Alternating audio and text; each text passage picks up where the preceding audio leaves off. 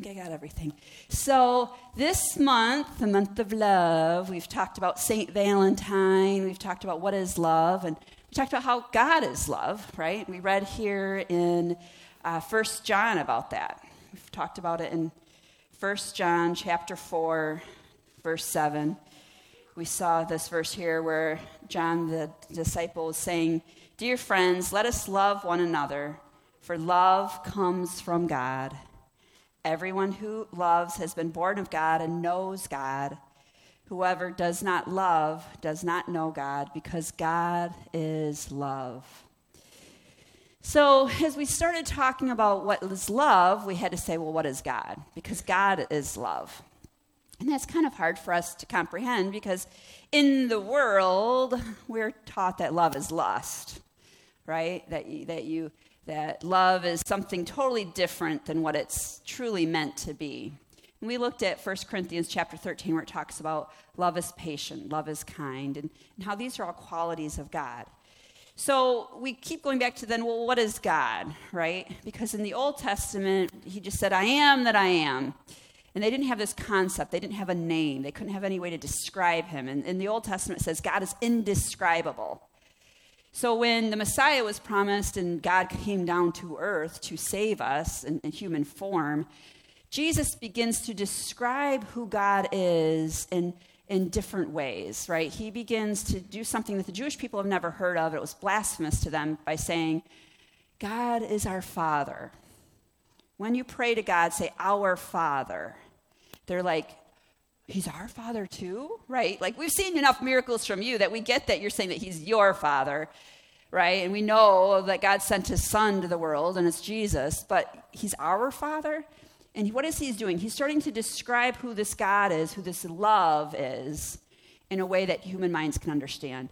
And, you know, for reality, for all of us that have had bad earthly fathers, we don't associate the word father with something good. We just don't, right? It's kind of like, you know, people who have had a bad experience with a dog when they were little, like if a German shepherd came and like bit you in the face when you were little, you might not associate dogs as man's best friend. You might associate dogs as something that hurts you and you're afraid of them.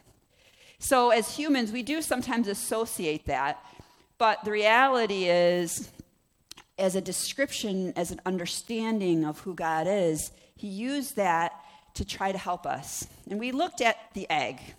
I don't know, I didn't specifically say, but I don't know if she still has, she knows me. Yeah, she knows me well enough to know. So when we looked at the egg, you know, as we were trying to understand this, I, and I had, I had it actually with me that first week, I said, what is this? And we said it was an egg yolk, right? We don't say the egg yolk is an egg. We say it's the yolk of the egg. Same thing with the egg white or with the egg shell. They're three distinct different parts, but when you put it all together, it's an egg. And so, as Jesus is trying to describe to us who God is in a way that our human minds can understand an indescribable God, he is saying there is Father God, Son of God, Holy Spirit of God. And he breaks down this complex God into three different ways for us to understand. So last week we talked about Jesus, right? And how Jesus came and how his goal was to continue to point us to a relationship with a loving God.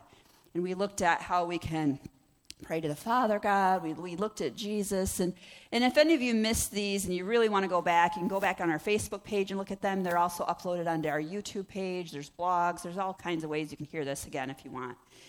But today I wanted to talk about our loving Father. And again, for some of you that may have had bad father experiences, this is hard for you to wrap around, right? That's why we relate better to Jesus because we can at least think of a good, you know, brother, big brother, or a man in our life, or somebody that, like, you know, kind of can seem like Jesus. But the father part sometimes is hard. So I want you to try today to recognize that this is not like an earthly father. This is this is the epitome of what a father should be like. It's what we desired if we had a bad father. We wish he would have been like more loving, more protective, more wonderful in that sense. So Jesus was sent to redeem us, right? And to change our relationship with God into more of an intimate one by going to the cross and dying for our sins, by us believing in Jesus. Now we can stand before God redeemed. We call it being sanctified. We're, we're righteous. And, you know, people will say, well, I'm not righteous, Mary. I'm still struggling with something. We know that's called iniquity. Iniquity are the sins you're still struggling with that you haven't quite kicked, right? Some of us might say, yeah, I used to struggle with gossip back when I was a teenager. I used to gossip all the time, but I've, I've, you know, been able to stop doing that. So that was a sin I used to do, but I'm not struggling with it now. Whereas other people might say, I still struggle with that. I still struggle with maybe lying or, or shoplifting or, or falling into my addictions, or I still struggle with that. Does that mean that because I'm still struggling with something, I can't stand before God? And that's where people were at in the Old Testament. They were told not to sin, but they still struggled with things, and so they never felt worthy enough to go into God's presence. So that's why when we read in Isaiah, Jesus said, you know, it said that Jesus would come. He would not only come to redeem us from our sins, our trespasses, those one time things we do, but also from our iniquities, the things we're still struggling with. So now when we believe in Jesus, when we stand before God, we're not righteous because we're good and we do good things. We're righteous because of what He did and we believe and we receive that righteousness. Okay? So he said, okay, now that you have that, you have salvation when you die, but you need to still have life to the full while you're here on earth.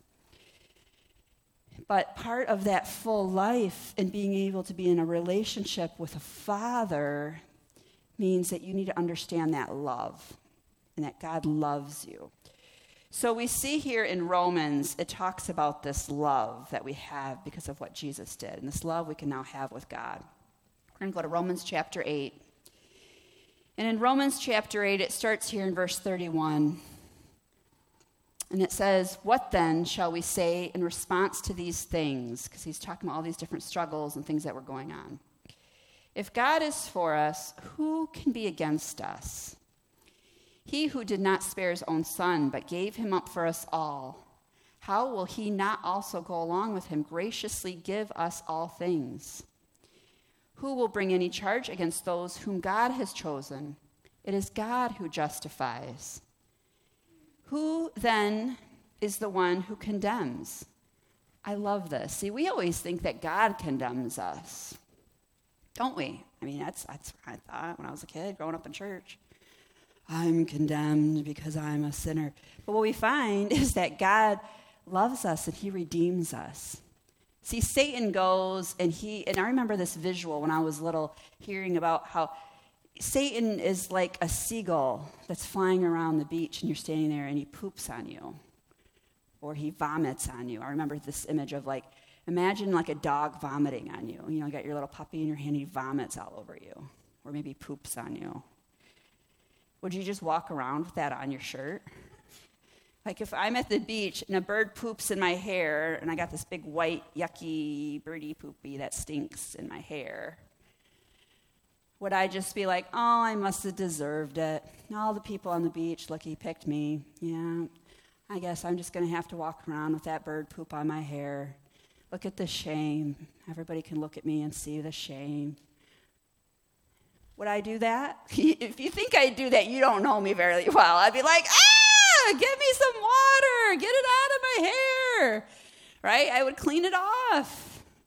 If a dog puked in my lap, I'd be like, I am taking a shower. Let me go clean this up, put the dog outside, give the dog some medicine, right? But I wouldn't stay with the mess on me. I would get it off. And see, when Satan tries to condemn us and remind us of that mess, he's trying to vomit on us. And we get to just say, in the name of Jesus, clean me. And it gets wiped right off. He changes it, He, he redeems us. And we don't have to stand there with that condemnation. He's saying, Who then condemns us? It's not God. He says here then, Who then is the one who condemns? No one. Christ Jesus, who died, more than that, who was raised to life, is at the right hand of God and is also interceding for us. Who shall separate us then from the love of Christ? Shall trouble or hardship or persecution or famine or nakedness or danger of sword? In verse 37, it says, No. In all these things, we are more than conquerors through him who loved us. See, that's the thing. Sometimes we don't feel like conquerors. We feel stuck in that condemnation. You're like, Mary, how do I become a conqueror? Well, you have to read it. It says, through Christ who loved us. So, number one, are you going to God? Are you believing what Christ did for you? And number two, do you receive and accept the fact that He loves you? Or do you think you're unworthy of that love? Verse 37 says, No, in all these things we are more than conquerors through him who loved us, for I am convinced that neither death nor life, neither angels nor demons, neither the present nor the future, nor any powers, neither height nor depth, nor anything else in all creation will be able to separate us from the love of God that is in Christ Jesus our Lord. That's a big list. I mean, I could break that down, like, really. Like nothing. He basically trying to say that nothing can separate you from Christ's love. Satan might try to convince you, oh, you did that, now he doesn't love you. Oh, you did that, now he can't redeem you. Oh, he, you know what I mean? Doesn't he do that? He tries to tell us that. But the bottom line is, he's saying nothing can actually do it. You can believe it, right? Like, I can believe, right, that my husband's the strongest person in the world and he can lift the Statue of Liberty all by himself with his pinky. I can believe that, but that wouldn't be reality. When we went there to visit, he didn't even try, right? I mean, this huge thing. Like, you know, he's just like, no. But see, Satan will try to get us to believe things that are not true. A person can believe that, it doesn't mean it's true. So, what beliefs do we have in our head that separate us from the love of Christ? What separates us to just receive his love? I, will I'll say it, probably the number one thing is ignorance. You don't even know what to do with that love. What do I do with that love, Mary? How do I receive his love? You're telling me God loves me. Okay, that sounds nice, but what does that mean? Right? I mean, like, what do you, what do, you do with that?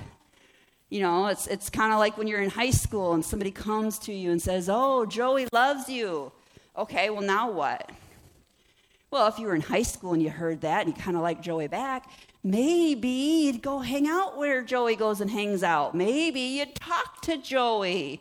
Maybe you'd find out what Joey likes and you'd kind of try to do that, wouldn't you? Right? If you're in high school and you know that this guy you got a crush on loves you, you've been told this, you would make some effort to get closer to Joey. So when we are told that Christ loves us and nothing can separate us from that love, that God loves us, He loved us so much, He sent Christ and Jesus, you would think that we would begin to make an effort to get to know Him, to begin to find out, well, okay, now what? Now what? I, what I really want us to look at today is this great, great, great passage here and it's in Luke chapter 15. We're going to stay here for a little while. In Luke chapter 15, you see a couple different groups of people. You have God in the flesh, who's come to explain to us who he is and what he wants to restore in our lives. And then you have religious people who have been studying the scriptures of their day, which we know as the Old Testament. And, and they believe that the only way to God is to follow rules, and the people that don't follow them the best are just cursed, and we shouldn't hang out with them, and they're worthless. And then you have these people who feel like they're worthless because of what the religious people have said to them. So you got, you got Jesus, God in the flesh, trying to show the, the world how much God loves both groups. And you've got the people who feel like I've screwed up and I've ruined my life. And you got the people who have also screwed up but deny it and just think they're holier than thou because they try to follow most of the rules, right? We've, we've already, there's a, there's a whole story where Jesus is with the Pharisees and says, Who's, Whoever's never sinned can throw a stone, and not one of them can throw the stone. So we know that they've sinned. They, they don't believe that they're sin free, but they believe that because they're trying a little bit harder than this other group, that they're holier than thou, okay? So we have what we call the Pharisees, the religious scholars, and then we have this other group that they call the sinners and the tax collectors. That's a whole other story, but the tax collectors were even worse than sinners, okay? All right, so this is the story. This is where we're at. We're in chapter 15 of Luke, verse 1. Now, the tax collectors and the sinners were all gathering around to hear Jesus. But the Pharisees and the teachers of the law muttered, This man welcomes sinners and eats with them. What's the reality? God welcomes all people. And there, God is in the flesh, right? Welcoming everybody. So then Jesus told them this parable Suppose one of you has a hundred sheep and loses one of them. Doesn't he leave the 99 in the open country to go after the lost sheep until he finds it? And when he finds it, he joyfully puts it on his shoulders and goes home. Then he calls to his friends and his neighbors together and says, Rejoice with me, I have found my lost sheep. I tell you that in the same way, there will be more rejoicing in heaven over one sinner who repents than over the 99 righteous persons who do not need to repent. Hmm. First thing he does to try to make everybody understand the love of God is to relate it to the love of animals, these innocent animals. We don't really have sheep.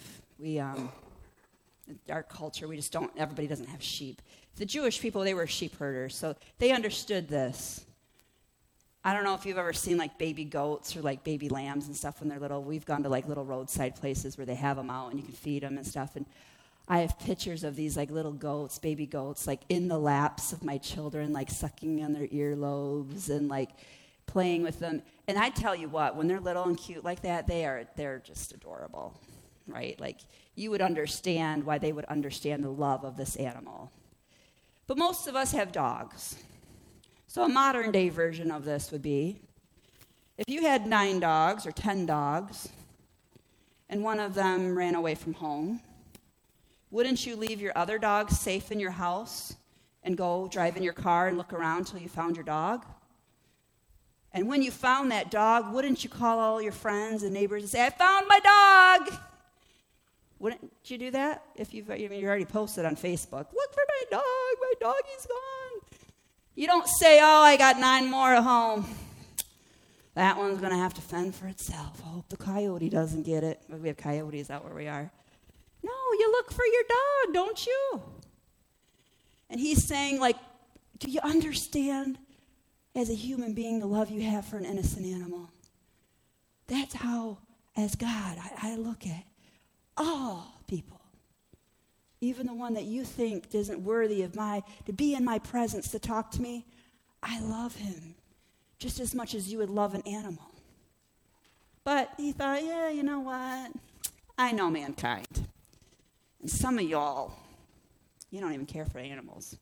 You don't even get it. But I know what you like. I know what means the most to you. Or suppose a woman has 10 silver coins and loses one.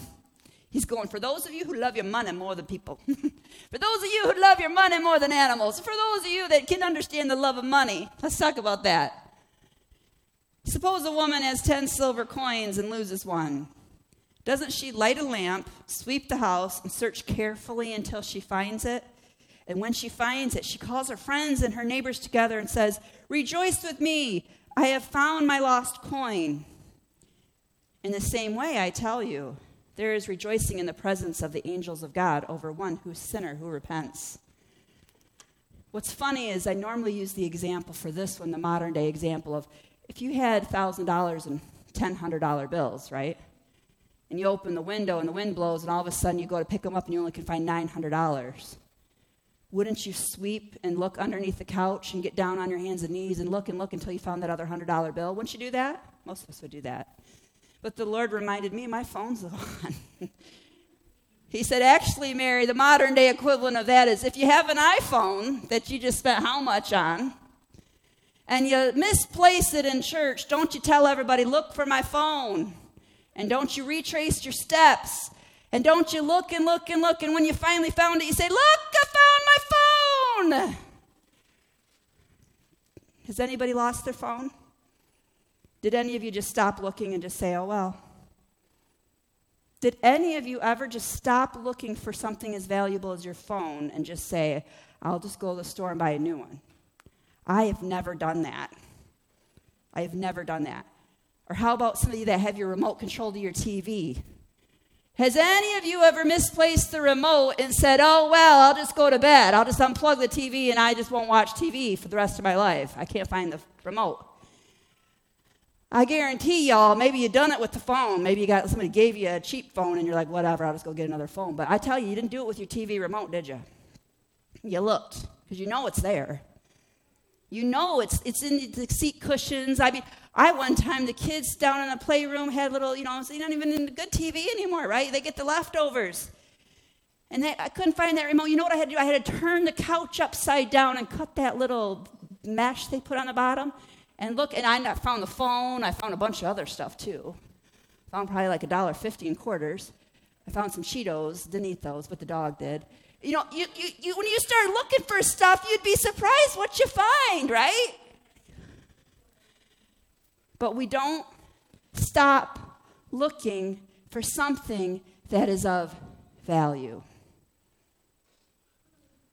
And God says, I love you so much that I will never stop my pursuit of you because I want to be in relationship with you. So he finally says, in a way, for us to understand who this loving Father is in verse 11. Jesus continued There was a man who had two sons. The younger one said to his father, Father, give me my share of the estate. So he divided his property between them. Not long after that, the younger son got together all he had, and he set off for a distant country, and there he squandered his wealth in wild living. After he had spent everything, there was a severe famine in the whole country, and he began to be in need. So he went and he hired himself out to be a citizen of that country, to a citizen of that country, who sent him into his field to feed the pigs. He longed to fill his stomach and the pods that the pigs were eating, but no one gave him anything. When he came to his senses, he said, how many of my father's hired servants have food to spare, and here I am starving to death? I will set out and go back to my father, and I will say to him, Father, I have sinned against heaven and against you. I am no longer worthy to be called your son. Make me like one of your hired servants. So he got up and went to his father. But while he was still a long way off, his father saw him and was filled with compassion for him. And he ran to his son, and he threw his arms around him, and he kissed him. And the son said to him, Father, I have sinned against heaven and against you, and I am no longer worthy to be called your son. But the father said to the servants, Quick, bring the best robe and put it on him. Put a ring on his finger and sandals on his feet. Bring the fattened calf and kill it. Let's have a feast and celebrate. For this son of mine was dead, and he is alive again. He was lost, and now he is found. So they began to celebrate. So now Jesus is saying to them all, maybe the story about the animals didn't do it for you. Maybe the story about the money didn't do it for you. But think about a man with his son. What I find interesting about this parable is the younger son, when he took off and no longer wanted to be in relationship with his father, didn't stop being the son.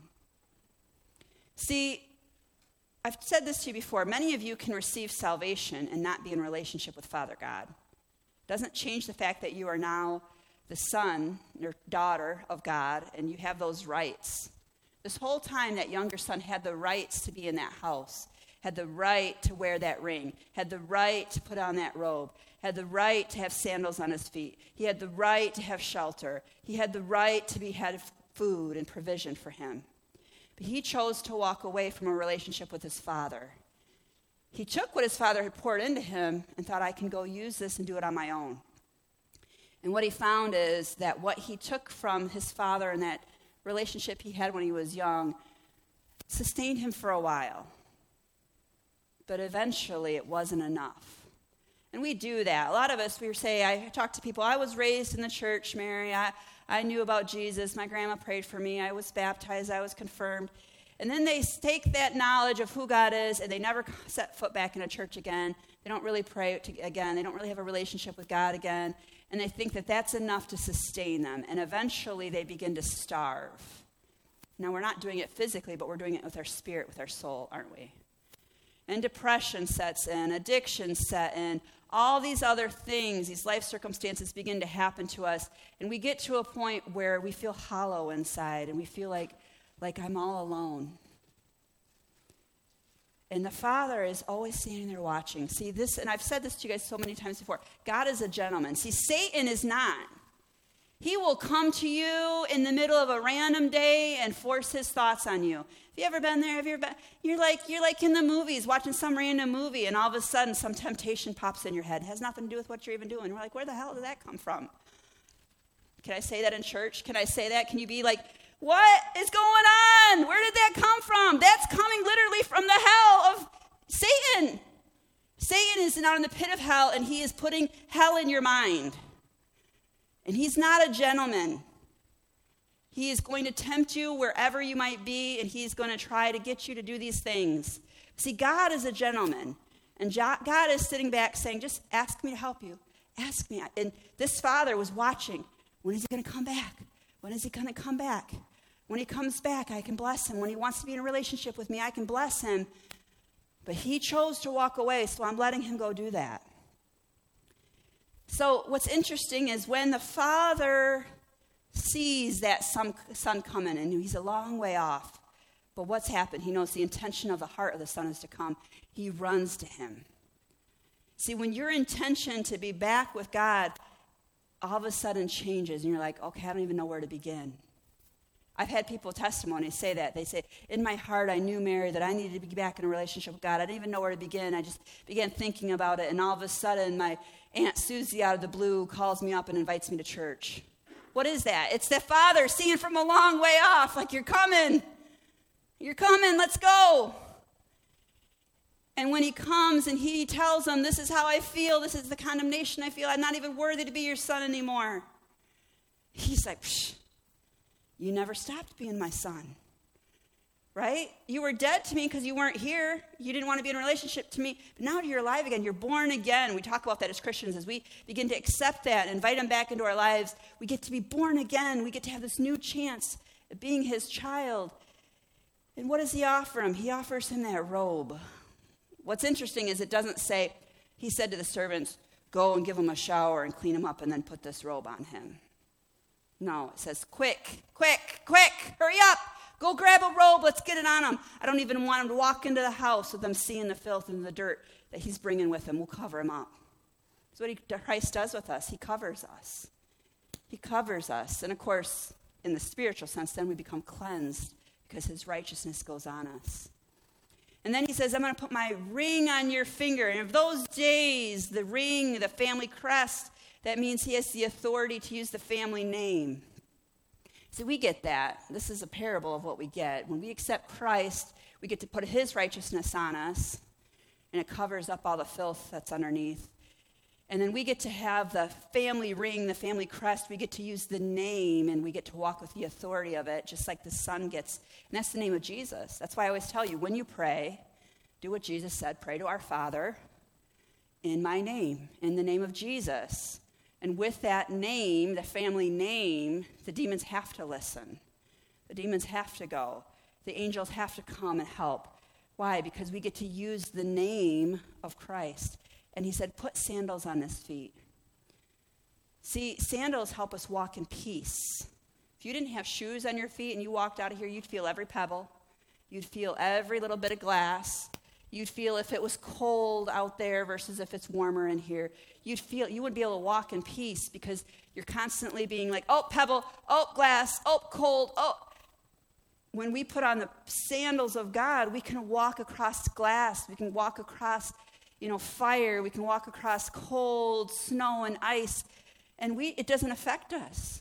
Wouldn't that be nice? I mean, most of us, we get to the point of, okay, I cover up my sin. I know I'm saved because I got his robe on. And most, most of us, okay, I pray in the name of Jesus, and I know the authority. I don't get to use it that often because I don't quite get it. It kind of scares me, thinking like there's a demon tempting me. I can just say, go in the name of Jesus. But I've got the ring on. But most of us, We kicked off the sandals long ago, and everything we walk on, we feel it, and we complain about it, and we talk about it. And oh, God, I got this going on, I got this going on, I got this going on. And you don't walk in peace. When you walk in with the peace, when you put those sandals on, man, Satan can throw out jacks and you just walk over it. Man, it's lumpy over here. I wonder what's going on. You keep on going. Oh, man, it's icy over here, but you don't feel it because you got your sandals on. You got your feet covered. Peace, that's amazing. This whole sermon isn't about what these things are, but I had to remind you. I'm sorry. I just, it's there. I got to remind you. Because this is it. He's saying, I love you. I'm going to send Jesus to explain it to you. Here I am. Come be in relationship with me.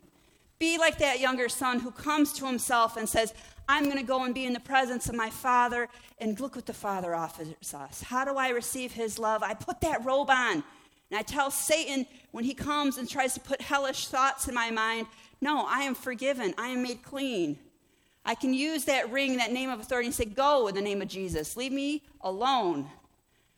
I can put on those shoes of peace and I can say, Yep, yep, yep, there might be a storm all around me, but God is with me and He is good.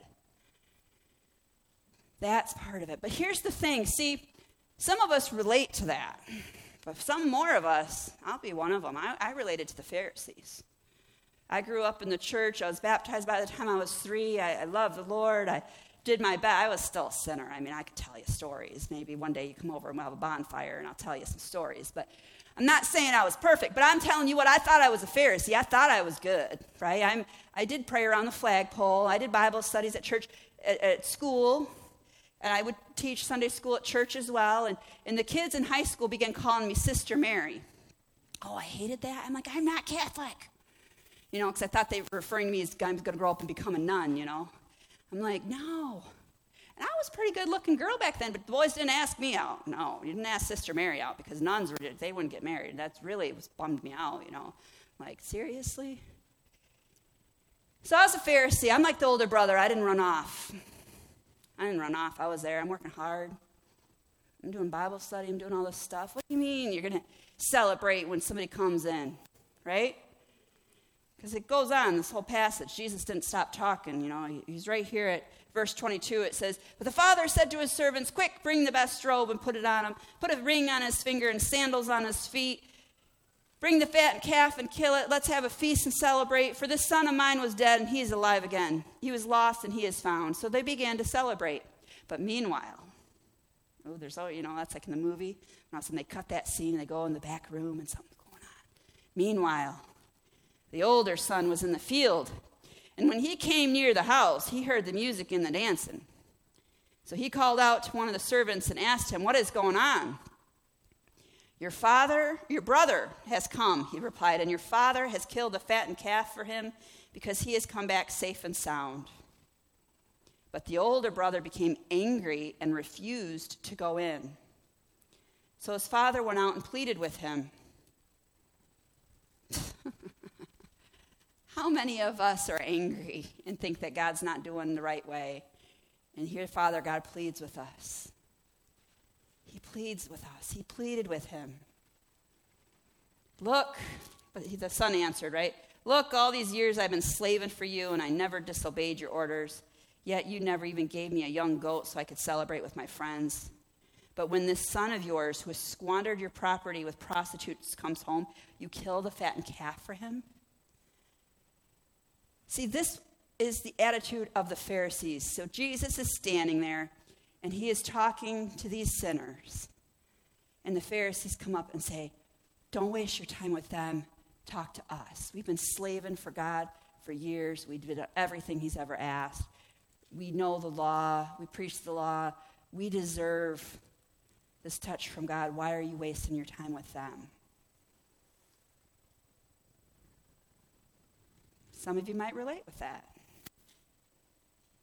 I think most of us are a little more honest than, than the Pharisees of that day, where realize we're more like the lost son who kind of goes off and does their own thing sometimes, right? But let's, let's be real. He's talking to both groups. Let's talk about that. This older son says, Hey, what about me? What about me? You don't you never give me a party. It's interesting is the father answers him. Because he loved both.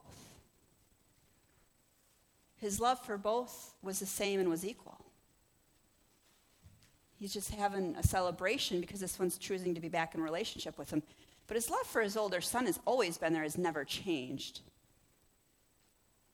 But his older son didn't know how to receive that love.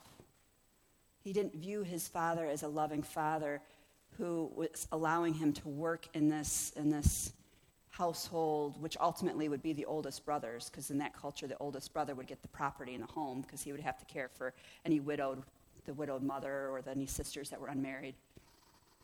The younger son would just get a set amount of wealth and could choose to work with the brother and have that shelter and that home if he wanted to. But see, this, this older brother, when he says he divided it between the two, he, he gave the older brother that estate. He gave that older brother all this stuff. But the brother didn't receive that love. The brother didn't receive what was given to him. Instead, the brother decided that I must just be God's slave, the father's slave. That I'm just here and I have to obey because that's what I have to do. My son, the father said, you are always with me, and everything I have is yours. What is he saying? You wanted a young goat to have a party with your friends. Everything I have is yours. Why didn't you just take it? Why didn't you just say, I want to have a party with my friends? I'm going to go have a goat and get some wine out of the cellar. The father would have been like, It's yours. Everything I have is yours. I already divided it out. Your brother got what was coming to him, and this is yours. But see, because we don't view ourselves as, as the son, instead as the slave, the slave doesn't feel like he has the right to say, I want a fattened goat to have a party. So we don't ask. Remember, I going back to God's a gentleman? You have to ask. Just like he let the younger son choose when to come back, and when he chose to come back, then God blessed him. The older son who was there just slaved away in his mind's eye, but the father's like, Everything I have is yours. Everything I have is yours. So many times I talk to people. I remember talking to somebody one time and I said, How is God going to bless you in this situation? And they're like, Bless? God won't bless me. And I'm like, Why not? Well, I sinned 15 years ago. I'm like, and a bad sin. You know, they t- I knew, they told me what it was.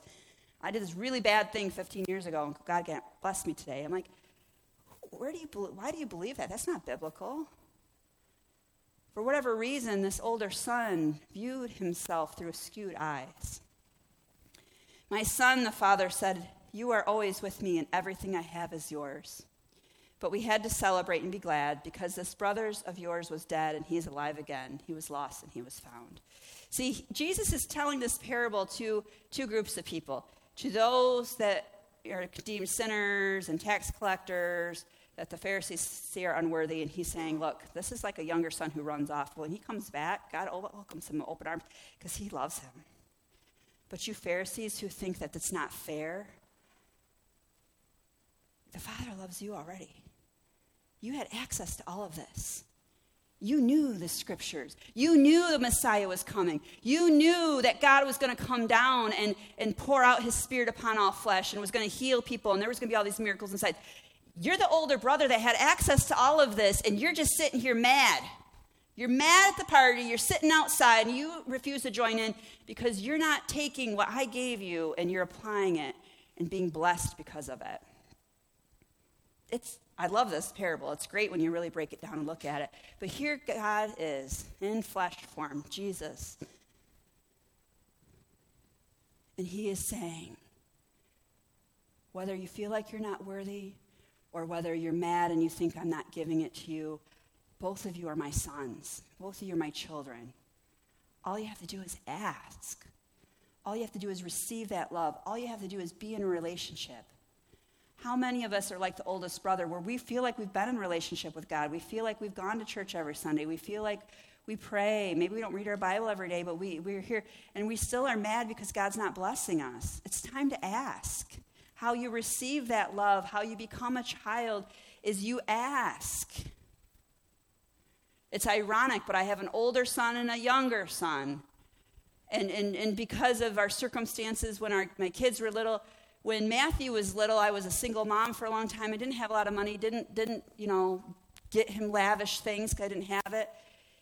But Wesley, right, he, he's born in where we have a little bit more. And so I tell you what, when they ask me for Christmas presents, I promise you my younger son has no abandonment to say, I want a this and I want a that. And I want, he might not get it. He knows he probably won't because I'm always teaching him to, you know, earn some money and save up. But he'll ask and I get him some nice things. But my oldest son, he has a hard time asking. Even this last Christmas, I'm like, what do you want? he's like, oh, maybe a little end table. Right? And my old and my youngest son, he's like, I want this, and I want I mean his list was like this long. How many of us feel like we're not worthy to ask him?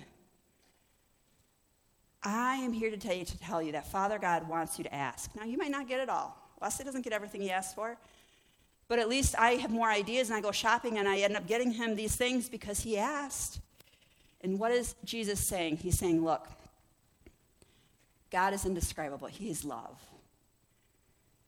And I want you to understand that as a child who wouldn't be ashamed to ask a parent, I want you to be like that with Him. There's other, all these other verses, right, where it says, You have not because you ask not. And, and there's this passage about praying in Luke and and, and all these different places, talks about we need to learn how to ask. I'm going to end here real quick in John chapter 16, starting in verse 22. Jesus, he's just, he's, they had the Last Supper, he washed the feet, he's talking to them before he goes to the cross. He's about ready to go to the Garden of Gethsemane and be arrested. He's trying to explain to them, he really wants them to get it.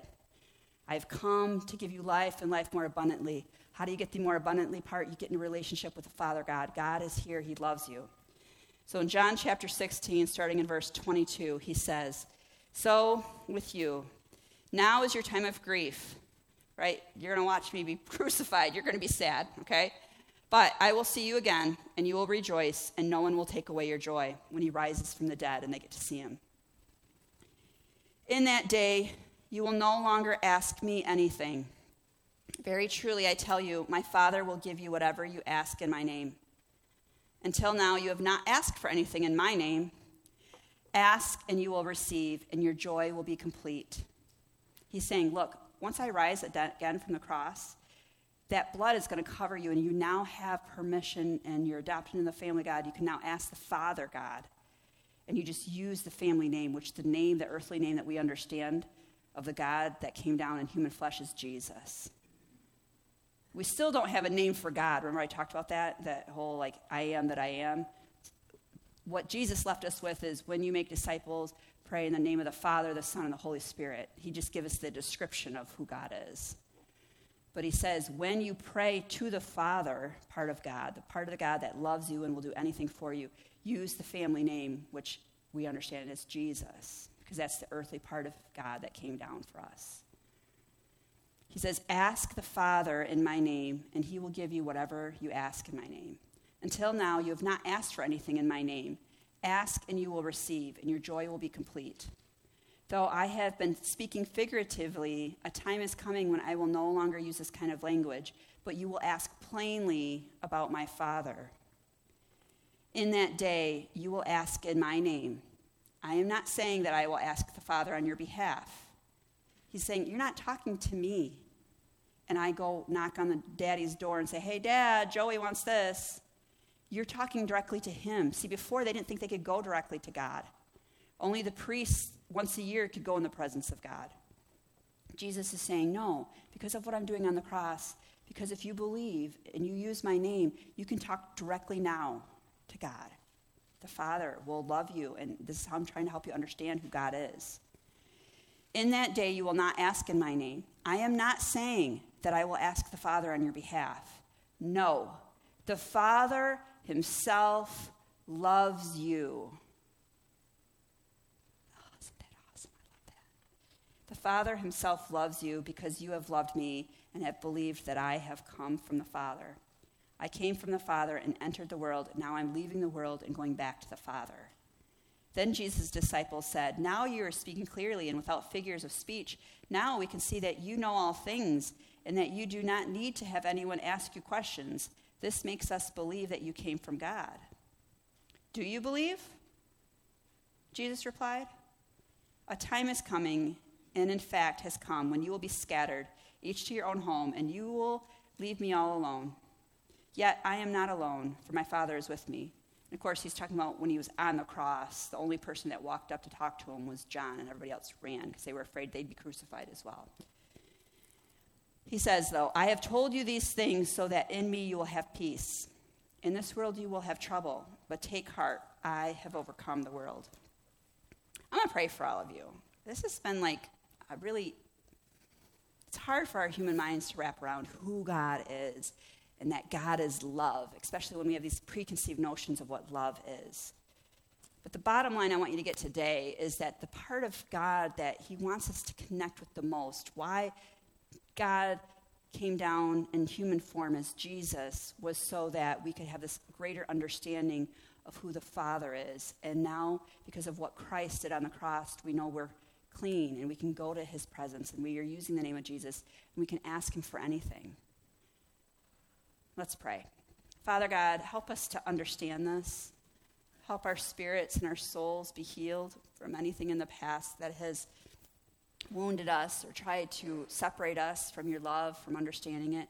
Because your word says nothing will separate us. So we're asking you right now to break, break anything that has tried to come between us and your love and your understanding who you are and and feeling that we're unworthy, we just break that off of our lives right now in the name of Jesus.